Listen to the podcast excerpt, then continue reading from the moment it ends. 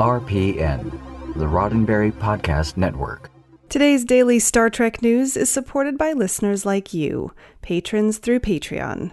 Find out more and add your support at patreon.com forward slash daily Star Trek news.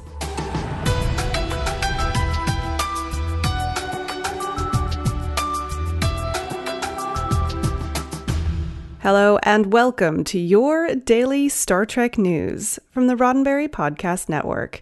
I'm Allison Pitt, and today is Friday, July 19th, 2019. On today's show, Alex Kurtzman and Michael Chabon reveal new details about Star Trek Picard. IDW takes Voyager into the Mirror Universe in a new one shot and the Jean Luc Picard The First Duty exhibit sheds some light on when Star Trek Picard takes place. All this plus the answer to Tuesday's trivia question and your weekend staying in playlist coming up next. Ahead of Saturday's big Comic Con panel, we have a few new details about Star Trek Picard to tide us over.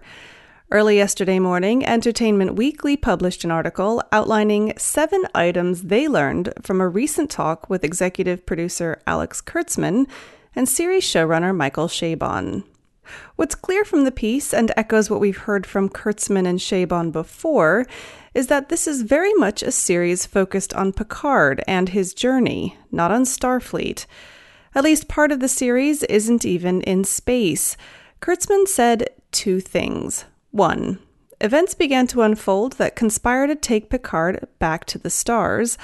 And two, Picard will go to space, but not in a way that anyone expects. EW notes that the producers largely dodged questions about the setting of the series, particularly in the light of marketing, which has been entirely terrestrial so far. Probably the biggest reveal is confirmation that Picard is no longer in Starfleet. Kurtzman said, In some ways, it's easier to be a great man when you're a captain, but it's an entirely different thing when you don't have an army behind you. When you want to get something done and fight an injustice, how do you do that when you're really only one man? Michael Chabon's comments in the EW piece focused on the Picard character. Fans have wondered whether we will be seeing diplomat Picard or action Picard, but maybe we'll just see Picard the man. Chabon said, He's a lot older and we're not shying away from that at all. We're dealing with a man who's in a very different place in his life. The quality of Patrick's acting, if anything, has gotten even better over time, and he was already a master. He has an ability to hold you riveted, even when he's just sitting and listening. Expect more Star Trek Picard details over the weekend. Just a reminder that Star Trek's big Hall H panel at Comic-Con starts tomorrow at 11:30 p.m. San Diego time. IDW announced a brand new Star Trek comic series yesterday at Comic-Con, and it's a first. The new one shot Star Trek Voyager Mirrors and Smoke is the first foray for the Voyager crew into the Mirror universe.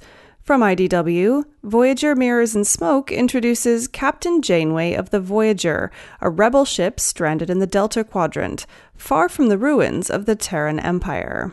When Janeway crowns herself Pirate Queen of the Quadrant, the locals, including scavengers Neelix and Kes, won't give up without a fight. Amid this conflict, the crew of the Voyager has a second problem on their hands. Just who is the Terran calling herself Annika Hansen? And can she be trusted? Mirrors and Smoke is a one off story, but it will serve as an introduction to a series of one off stories featuring other series explorations of their mirror universe selves. Planned other stories include those from the original series and Deep Space Nine. Star Trek Voyager Mirrors and Smoke will be available from October and will feature a cover by J.K. Woodward and a special retailer incentive cover by George Caltsoudas. Hints about Star Trek Picard from the First Duty exhibit and getting you set up with your weekend podcast playlist in just a moment. But first, a word from me. This show is made possible by contributions from listeners like you. From as little as $1 a month, you can help me keep the show running and allow me to concentrate on bringing you the best Star Trek content as it happens. To find out how you can be a part of the daily Star Trek news family, just head on over to patreon.com forward slash daily Star Trek news. That's patreon.com forward slash daily Star Trek news.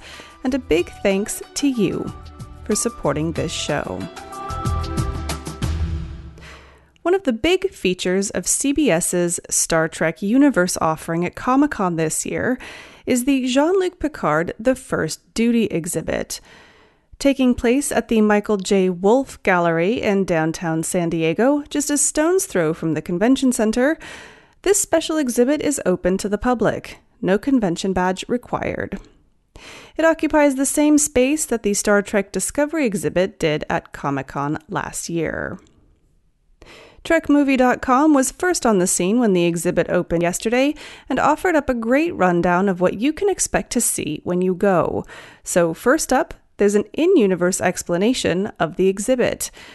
Inside the gallery, a placard reads One of Starfleet's most decorated officers, Admiral Jean Luc Picard, retired from Starfleet in 2386 after more than 50 years of service returning to a quiet life tending to his family's storied winemaking tradition in the Chateau Picard vineyards of La Barre, France.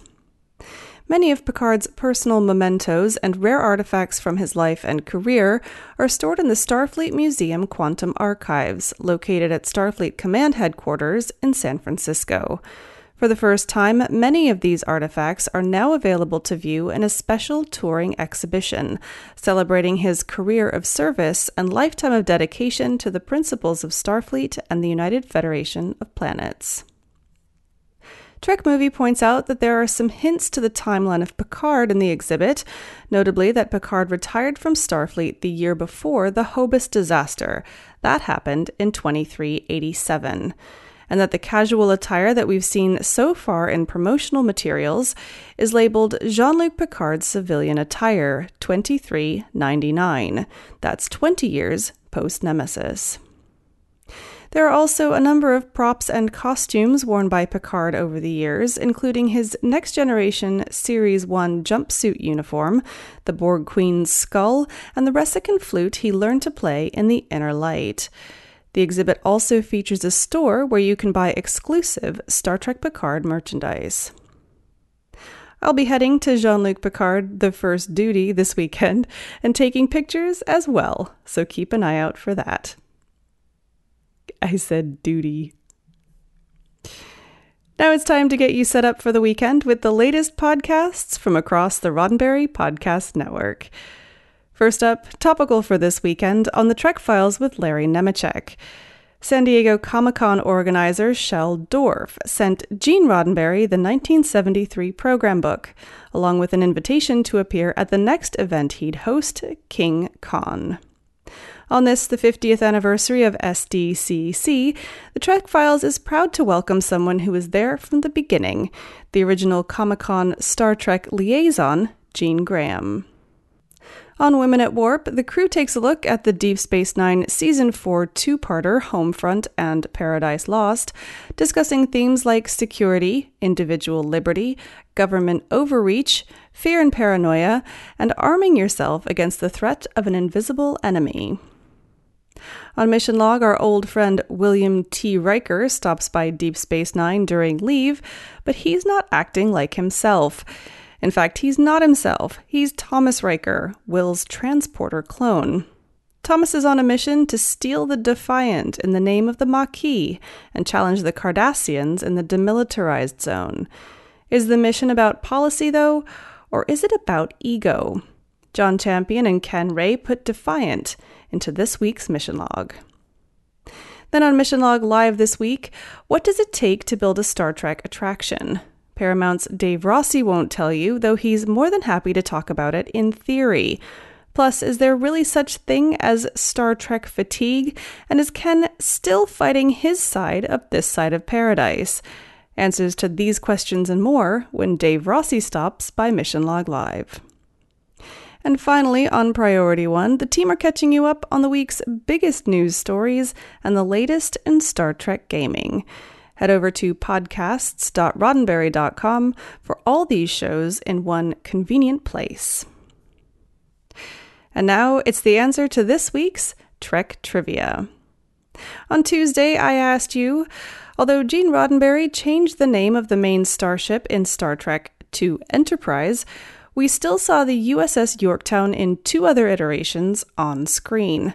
But what were the registry numbers of the two other Yorktowns? The answer? The 24th century starship USS Yorktown was NCC 20045 and was numbered in a display graphic in the background of the episode Measure of a Man. The 23rd century Yorktown, one of the ships disabled by the probe at the start of Star Trek IV, the one with the whales, is NCC 1717. That registry number was a little harder to come by. The Yorktown didn't have a registry number on screen, but was identified in a 1973 fanzine article and propagated thereafter and is commonly accepted today. I would also accept NCC 1704, NCC 2033, or NCC 61137. And they say the naming of cats is a difficult matter. For more Trek trivia, tune in next Tuesday. Well, that's it for today's daily Star Trek news from the Roddenberry Podcast Network. For more great Star Trek podcasts, be sure to check out podcasts.roddenberry.com. This show is supported by people like you, patrons through Patreon. Find out more and add your support at patreon.com forward slash daily Star Trek news. If you'd like to get in touch with me, just shoot me an email at info at dailystartreknews.com or find the show on Twitter and Instagram at Daily Trek News. I'll be back with a brand spanking new episode of Daily Star Trek News on Monday after I recover from Comic Con. I'm Allison Pitt. Have a wonderful weekend and live long and prosper. Podcast.roddenberry.com, the Roddenberry Podcast Network.